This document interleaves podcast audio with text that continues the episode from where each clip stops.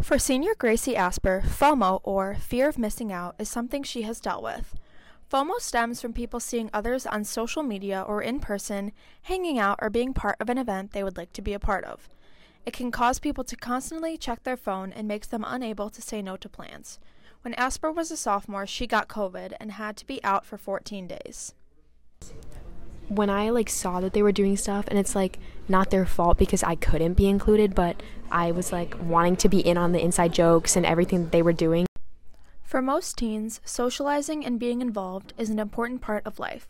In the past decades, social media has become the main connection for teens to be in the know and for them to keep up with their peers and family. Along with social media come some benefits and some issues. While social media can be a great way to connect, a lot of teens and adults have reported feeling FOMO with some direct correlation to social media.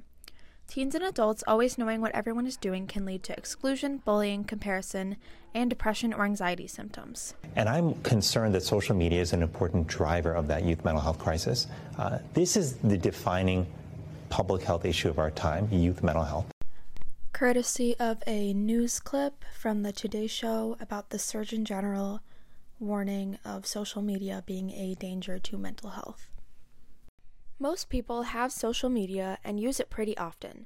According to a survey of 418 prospect students, 391 have Snapchat, 328 have Instagram, 300 have TikTok, 119 have Twitter, and 45 have BeReal. Teenagers want to feel a sense of belonging and acceptance, so social media is a very accessible way to do this. But social media can be hurtful to people's self image. Prospect High School psychologist Fatora Jamnitsa has seen an increase of students who feel social media is an important part of their life.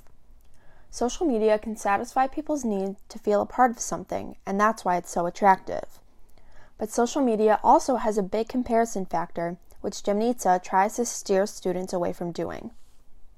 And the way that I've handled that is really focusing on having students compare not themselves to other students and what they're doing, but more of comparing um, to their previous selves.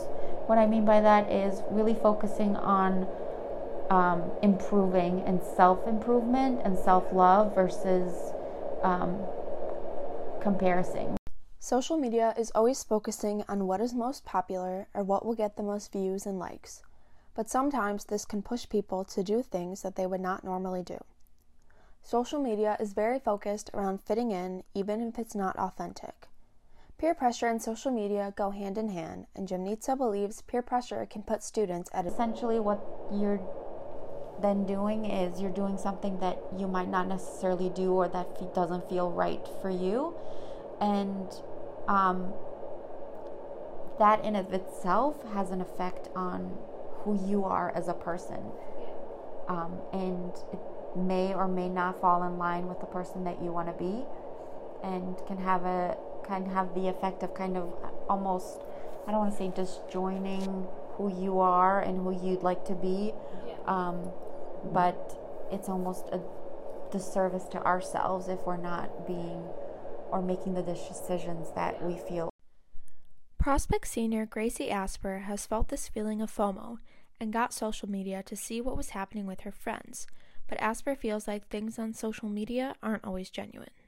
Um, don't be one of the people who like tries too hard on social media because that's not really you. While she still does have those in-person connections with people, it's hard to keep social media out of the picture.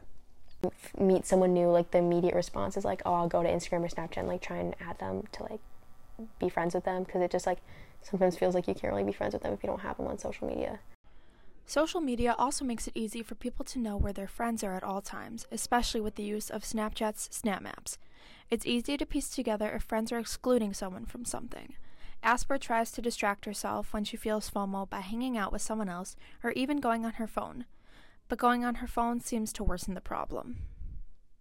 Like I'll just like start mindlessly scrolling or yeah. something to like take my mind off it, but like I feel like that ends up hurting more.